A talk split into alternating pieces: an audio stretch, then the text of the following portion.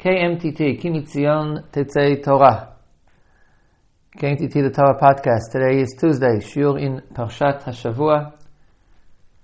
Shiur Parshat HaShavua will be given this week, as usual, by Harav Chanoch Waxman. This week's Parsha, Parshat Vayikra, and the beginning of all of Sefer Vayikra begins as follows. Moshe, Hashem Moed Lemar. And God called to Moshe, and then spoke to him from within the tent of meeting as follows. Whether one explains the first word Vayikra, like Rashi, that it refers to a Lashon Chiba, a language of adoration, that God summons Moshe out of love. One explains like Ramban that Vayikra, God calls Moshe to summon him within the tent of meeting, to enter into the Kodesh Kodeshim, where then he will speak with him. Either way, God summons Moshe for the purposes of speaking with him. And of course, as the psukim go on, as the text goes on, God does in fact speak to Moshe. And he delivers him instructions uh, to pass on to Bnei Israel. Pasuk Bet says as follows, Daber el Bnei Israel, speak to the children of Israel, v'amarta lehem, and say to them, Adam ki akriv mikem korban lashem, one of you who brings a korban, an offering to God, min abehema, min habakar, min atzon, takriat korbanchem, you may bring your offering from all the various forms of cattle. The imolah karbano, pasuk gimel, and if it, his offering is a whole burnt offering, min abakar, zachar tamim yakivenu, etc., etc., we have here, of course, the beginnings of the laws of Karbanot.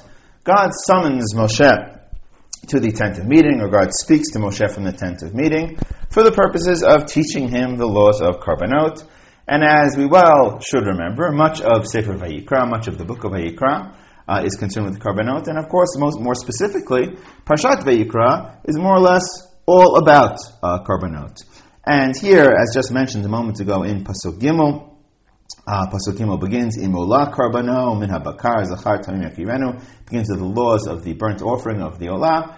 As the Sefer goes on, we move from the laws of, pardon me, as the um, Parsha goes on, we move from the laws of Olah to those of Shlamim, to those of Chatat, uh, etc. Um, and more or less all of Parshat Vayikra is about Karbanot.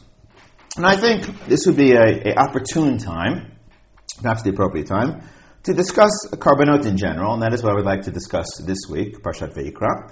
Um, and more precisely, not so much Karbanot in general, but one might be thought of as, as the problem of Karbanot.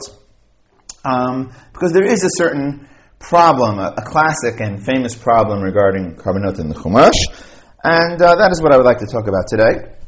And to do so, um, to formulate the problem, I would like to move away from our text, the beginning of Parshat Vayikra, where the Torah is more or less concerned with what might be thought of as, as individual karbanot, or perhaps more accurately, uh, event-based uh, karbanot. The olah is triggered by the desire of the individual to bring a karban. The chatat is triggered by the event of a particular chet, a particular sin, that were that requires a korban nishlamim by a particular joyous occasion or other reason. So in Parshat Vayikra, we are more or less dealing with um, event-based or primarily individual korbanot.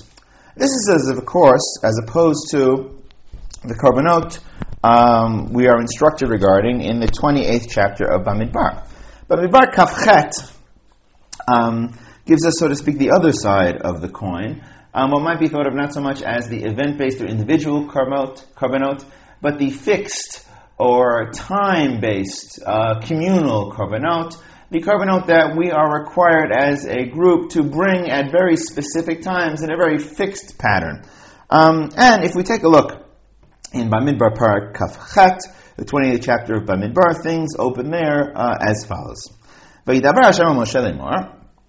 spoke to Moshe, Tzav et b'nei Yisrael, command the b'nei Yisrael, v'amarta lehem, et korbani lachmi li'ishai reach nichochi tishmari lakriv. So, God says to Moshe, command the Bnei Israel and say to them, Et korbani lachmi, the offering, my bread, which is a firing offering, a sweet savior, tishmaru lakriv li. Be very careful to bring it at its appropriate time. We're here dealing with the fixed, obligatory, communal korbanot, and then after this brief introduction, we come to Pasuk Gimel, where the Torah begins to delineate the various korbanot that should be brought. And of course, the first korban is the korban tamid, the fixed time-based korban that is brought every day. And Parak Kafchet Pasuk Kaf Gimel, Pasuk Gimel says as follows. V'amar say to them, Zayisha shetzar kivu Hashem. This is the fire offering you should bring to God. Kfasim b'nei shanat mimim. Two lambs, shnayim layom, ola tamid twice a day. It is a whole burnt offering. It is constantly brought. And then, of course, in a familiar pasuk, pasuk dalet, tekeves boker, one in the morning, but tekeves habayim. So we have here the animal which is brought as a sacrifice daily.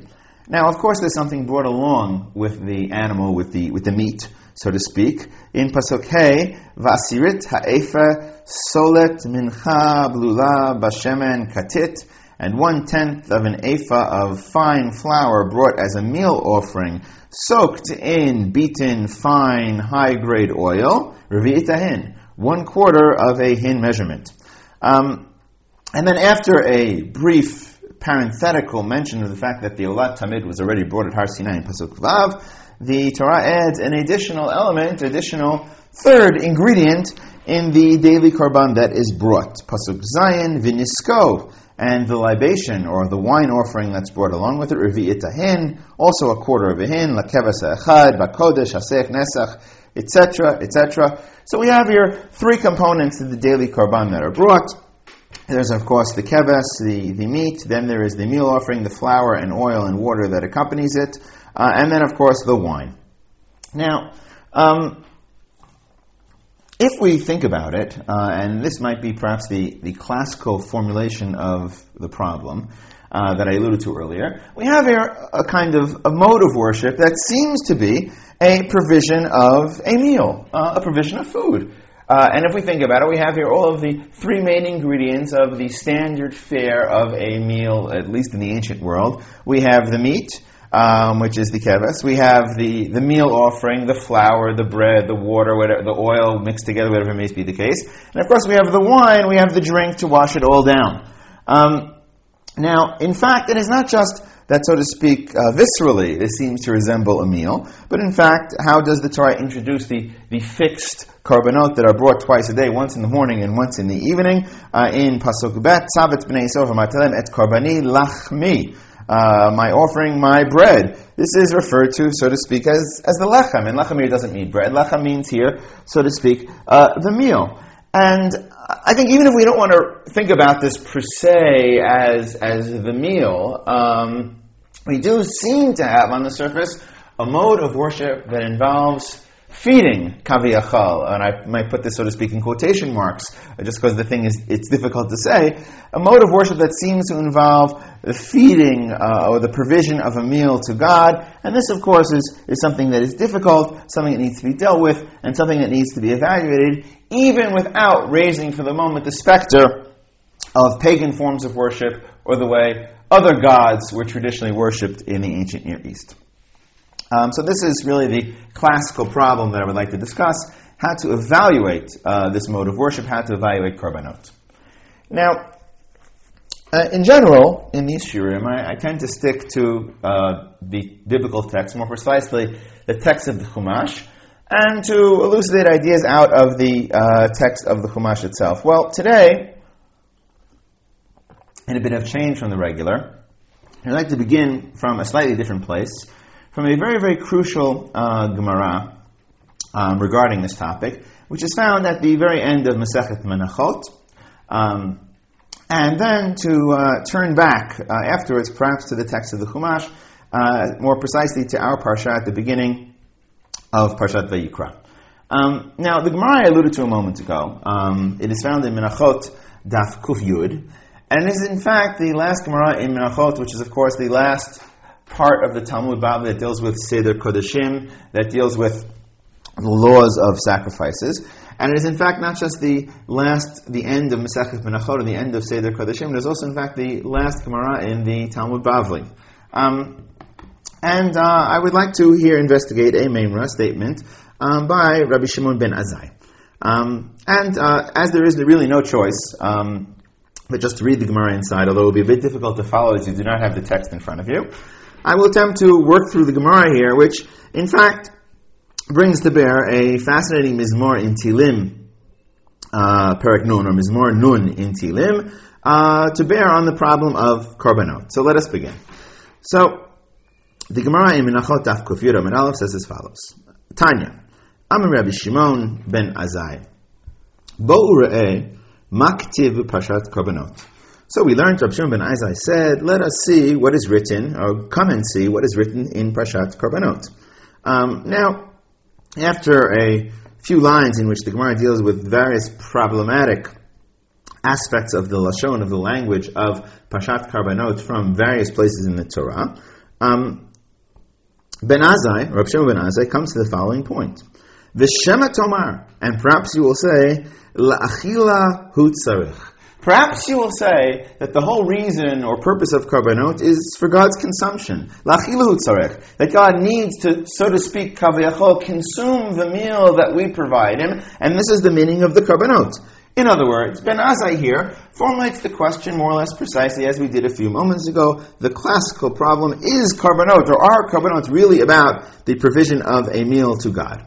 And here Ben Azai deals with this, as I mentioned a moment ago, on the basis of a mizmor Mizmor Nun in Sefer Tilim.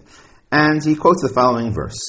Im arev lo omer lecha kili tevel umloa. Um, and what uh, he cites in the Mizmor here is, and the Mizmor in general is a Mizmor that in its general topics concerned with God's interest in mishpat, God's interest in justice, and to some extent denigrates the value of korbanot. And he chooses here a verse, Im arev if I am hungry, God says, I will not tell you. Because the entire universe belongs to me, and therefore I have no need of you providing me with food. And then another verse from the same Mizmor, in fact, two verses earlier.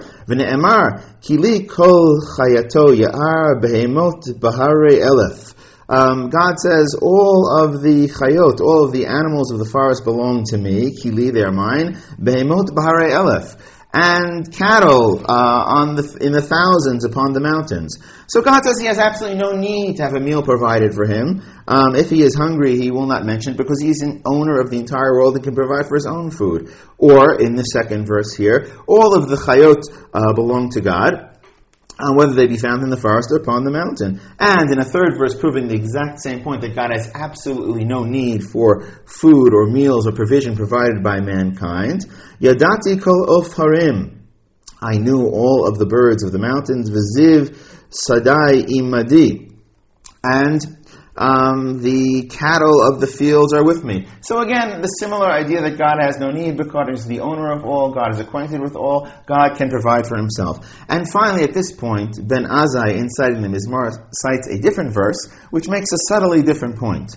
Ha'ochel basar avirim, do I eat the meat of bullocks, v'dam atudim eshter, or the blood of goats do I drink? In other words, it is not just that God has no need to be provided for by humankind, but it is inherently absurd because God is transcendent, God is abstract, God is not physical, and God does not eat and God does not drink. So Ben Azai makes the point that certainly are not in any sense about consumption by God because A, God has no need for man to provide for him, and B, it is inherently impossible, the very idea, and very inherently heretical, the very idea of God consuming based upon the Mizmor Tilim Nun. If so, Ben Azai concludes as follows. Lo amarti alechem zivcho, and now here again it is Ben Azai who speaks as opposed to the Mizmor. Lo amarti alechem zivcho k'dei shetomar aser ritzono v'aser ritzoni. I did not tell you to sacrifice to me. God, so to speak, Ben Azai places the following words in the mouth of God. I did not tell you, God says, to sacrifice to me so that you, mankind, should say, I will do his will by providing for him, by sacrificing to him, and then he will do, do my will. Lo atem zovchem, atem zovchem. It is not for my will or my benefit that you sacrifice, but for your benefit. It is not for the benefit of the deity, but for the benefit of humanity that sacrifice takes place. And here Ben Azai cites a final verse that it says, for your benefit or for your will that you may sacrifice. Now, It's perhaps a bit hard to understand from the way I work through this, but Ben Azai here provides us with what might be thought of as a dual argument, or as an argument against the, the pagan theory uh, of sacrifice uh, on some level. Uh, in the pagan world, um, sacrifice was considered, of course, as, as the meal of the gods. Uh, in some ways, or in some way, or in some fashion, um, physical or mystical perhaps, the gods somehow consumed uh, the actual meal provided by humankind. But it's not just that the korban was the provision of the meal of the gods uh, in pagan thought, but also this served as a kind of command and control mechanism. A, man, a means by which man appeased the gods and a means by which man controlled the gods. By doing the ratzon of the gods, by providing for them, so to speak, man forced God into do, uh, forced the gods into doing their will. So in pagan thought, this was not just the actual provision of the meal in a kind of literary sense, but also this was a command and control mechanism. And Ben Azai attacks both points. It is absurd. God has no need for this, and this is taught by Mizmor Nun. But it is not just that God has no need for this, it is inherently absurd, because God is not physical, and this is also taught by Mizmor Nun. But if so, the second point is also incorrect.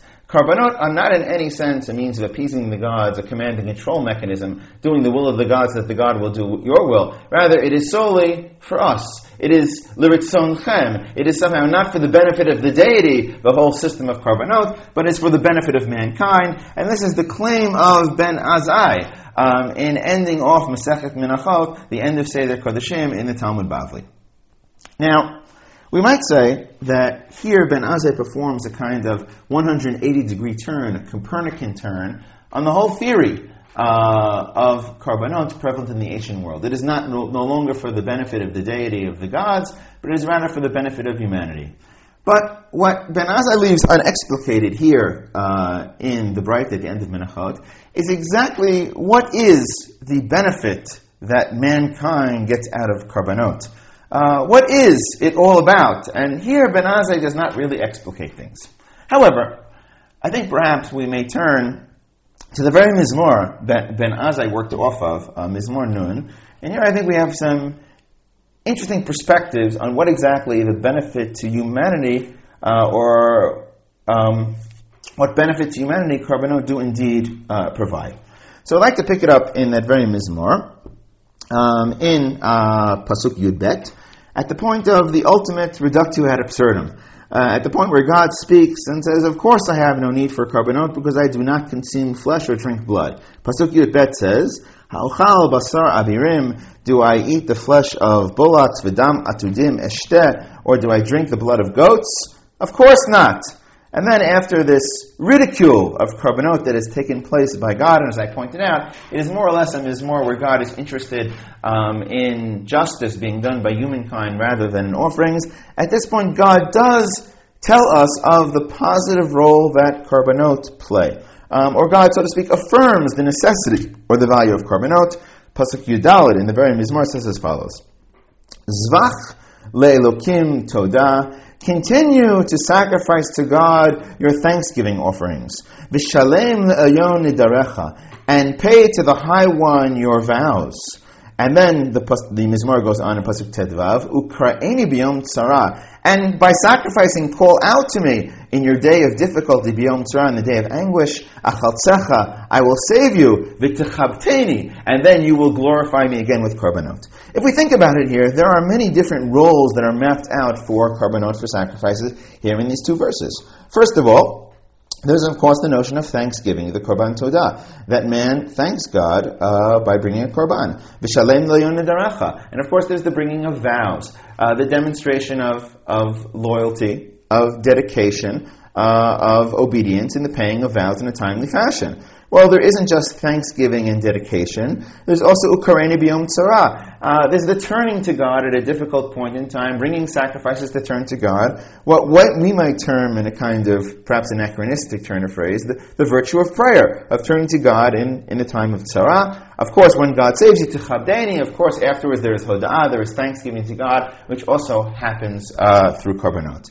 We have here, so to speak, almost a, a veritable catalog of religious virtues. We have thanksgiving, we have dedication, we have obedience, we have turning to God, and we have thanksgiving once again. And all of these religious virtues don't take place in a vacuum.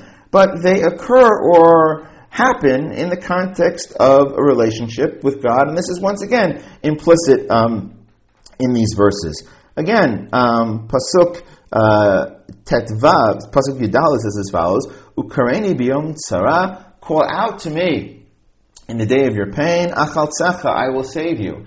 So there's an existing relationship between humanity and God, and korbanot are, so to speak, part and parcel of that relationship between uh, humankind and God. And to some extent, they provide mankind with the opportunity for exercising those virtues thanksgiving, prayer, obedience, turning to God that are all part of this ongoing relationship with God. And I think this is what Ben Azai meant liritzonechem, that it is not for the benefit of the deity, it is a benefit for humanity. It is a means of bridging the gap between us and God, of building a relationship with God, an opportunity to exercise those religious virtues that are the foundation of mankind's relationship with God. And I think this is the idea of Ben Azai and Mizmor Tilim uh, Nun. Um, to put this succinctly, uh, perhaps in a, in a kind of uh, populist fashion, Karbanot are not for God, but Karbanot are for us. And I think this is certainly the approach of Ben Azai and the Mizmor Tilim Nun. Okay. Um, now, as mentioned earlier, uh, I would like to uh, leave the world of uh, Midrash Chazal and Tilim and return to the world of the Chumash. In fact, to return to our parsha that we began with,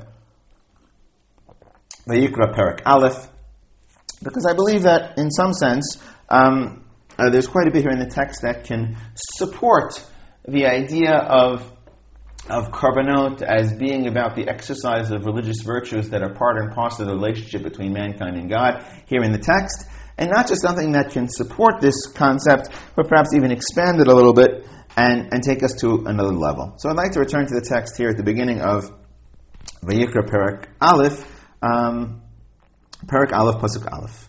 Vayikra El Moshe, and God called to Moshe, Vayidaber Hashem Elav Me'ol Moed Lemor. Um, God called to him from the tent of meeting. Daber El Bnei Yisrael, speak to the Bnei Yisrael, V'martalehem, and say to them, Adam ki akriv mikem korban lashem. Um, now, beforehand I translated this uh, in a kind of general loose sense as one, a man who desires to bring an offering to God. Um, but if we pay, of course, attention to the original Hebrew, there's a particular stem that occurs here on, uh, quite a few times over and over in the parsha. And if we read the entire verse, Ki akriv mikem korban lashem min abema min abakar min atzon takrivu et korban korbanchem, the stem kuf resh bet, uh, of course, the root of the word korban appears here four times uh, in these very first two verses, and it appears in, in two different senses. One as kiakriv michem, um, who brings, um, and of course, again, takrivu, but of course, in, as the root of the object korban. Well, what's the point of this? Well, let's go on a little bit further. Pasuk Gimel. Imola karbano min abakar zachar tamim yakrivenu petach homoed yakriv oto l'rtzono lefnei Hashem. In fact, in these three short introductory verses before the Torah begins to map out the laws of the Olah, the stem kufresh bet, um, meaning offering or bringing forth, uh, occurs seven times, uh, a significant number, uh, often connoting shlemut or connoting the fact that we have a kind of key phrase here, and that's obvious. Well, what does it mean? Well, if we think about it etymologically, kufresh bet is of course associated with the idea of coming close. Um, it is uh, certainly a stem with the connotations of relationship, and I think by no accident here at the beginning of Parshat Korbanot, the idea of krav, of bringing forth, of coming close, of offering, appears seven times. Now, it is not just the fact that the phrase uh, or the term kufresh bet, krav, appears seven times in these first few verses at the beginning of Parshat Korbanot, but in fact, I think there's a very particular freight or baggage to the place where the person brings his korban, at least in the context of Sefer Shmot and Vayikra, and I'd like to explain uh, what I mean by this. Going back to the first pasuk, God calls to Moshe from the Ol Moed, and as pointed out, according to Ramban, not just calls them out of love, but summons him inside to the Kodesh Kodeshim, to the place of God, to speak with him. And that is what Ol Moed, literally meaning tent of meeting, is all about. Now, where does one bring one's korban to? Uh, well, pasuk gimel again. Im olah korbano, if his korban is a whole burnt offering, min habakar, Zachar Tamim Yakrivenu, El Petach Oel Moed Yakriv. Yakriv before and Yakriv afterwards to where? To the Petach Oel Moed, to the door of the tent of meeting. Well, why does one bring one's korban to the door of the tent of meeting? On the simple level, this doesn't really require much explanation. We just think for a moment in our mind's eye about the physical layout of the Mishkan or of the Mikdash the Mizbeach Hagadol, the Mizbeach Hanachoshet, the large altar where one would bring one's offering, is located in the Chatzer outside of the Petach of the Ol Moed, outside of the door of the tent of meeting. So Petach Ol Moed is a reference to the place where the Mizbeach is located. And of course, one brings one's Korban to the place where the Mizbeach is located, because simply put, that's where you're going to offer it. However, uh, as mentioned a moment ago, I think the phrase Petach Ol Moed is a, a loaded phrase in the context of uh, Shmot Vayikra. And to understand this, we should turn back um, to uh, a few interesting psukim found in Shmot Perek Kaftet, psukim that we have discussed on previous occasions, towards the end of chapter 29, where again uh, the Torah is concerned with korbanot. And after briefly outlining the laws of the two daily sacrifices that will be brought during the Yemei HaMiluim, during the days of inauguration of the Mishkan, which are in fact more or less the same, or which are, so to speak, forerunners of the two daily sacrifices that we brought for generations for Darot. Per Kaftet Pasuk Membet says as follows. Olat tamid l'dorotechem, it is an everlasting burnt offering for your generations. Petach al moed, at the door of the tent of meeting lifnei Hashem in front of God, in the presence of God. Asher ivaed lachem shama, um, that I will meet with you there. Uh, the same stem as moed. Uh, Lidaber Hashem to speak to you there. V'no adati shama Israel, and I will meet, make myself known um, establish myself there with Bnei Yisrael. V'nikdash b'kvodi, and I will be sanctified in my glory. Or, uh, just two verses later, v'shachanti b'toch Bnei Yisrael, I will dwell amongst the Bnei Yisrael, v'iti lehem le'lokim, I will be for them a God. Karbanot uh, are brought to the Petach Ol Moed. Petach Ol Moed is the entrance to the house of God. It is the place of meeting between God and Bnei Yisrael, and Karbanot are inherently wrapped up and tied up with that idea of meeting, with that idea of moed, of relationship, of kirva, of coming close. And I think by no accident, the psukim at the beginning of Vayikra that begin to outline the laws of individual Karbanot talk about kirva seven times over, and they also talk about the idea of petach al the place of meeting with God, because korbanot are all about the relationship, the way of meeting, the place of meeting, the mode of meeting with God, and this again supports the general idea found um, in Ben Azai and Mizmor Tilim Nun, uh, that they are for our benefit, liritzon so to speak, to use the language of Ben Azai, a way to exercise religious virtues and build the relationship with God. Now, this is one point. But as I mentioned a moment ago, I think there is a, a deeper aspect or an additional aspect of korbanot uh, that is hinted at uh, by our psukim here at the beginning of uh, Parshat Vayikra. And let us go on to the pasuk that uh, we are up to, which is Parak Aleph Pasuk Dalet. Now, after the individual brings his korban olah to the door of the Ol Moed, um, he is required to engage in a very particular procedure as, so to speak, the launch point for the entire bringing of the korban, for the entire uh, procedure of sacrifice. Pasuk Dalet says as follows: "V'samach yado arosh ha'olah, and he shall place his hand upon the head uh, of the olah. Um, man places his hand, his hand or hands upon the head of uh, the animal, the burnt offering is about to bring. and then it becomes associated with him l'chaper alav." Uh, to achieve atonement for him. Now, um, the question arises, of course, what exactly is uh, this idea of smicha, the placing of the hand or the hands upon the heads of the animal? Well, on the simple plane, or perhaps even on the halachic plane, um, we can explain this simply as a notion of, of shayachut, uh, of belonging, or in English, as being as of. Um, on what grounds can this korban be identified as from the person? or as of the person so that it can achieve kapara for him. Well, it's a necessity for the creation of the connection, and the placing of the hand upon the animal symbolizes that connection of being of, of shayachut, that this is now the Baal's animal, this is the bringer's animal, and it will then achieve kapara for him upon the Mizbeach, etc. However, uh, while this is certainly undoubtedly halakhically correct, I think there's in fact a, a, deeper symbolism to the idea of the placing of the hand or the hands, and this can be understood by glancing at another place in, in the Chumash, later on, in fact, in Sefer Bamidbar, where again we are witness to placing of the hand uh, or of the hands.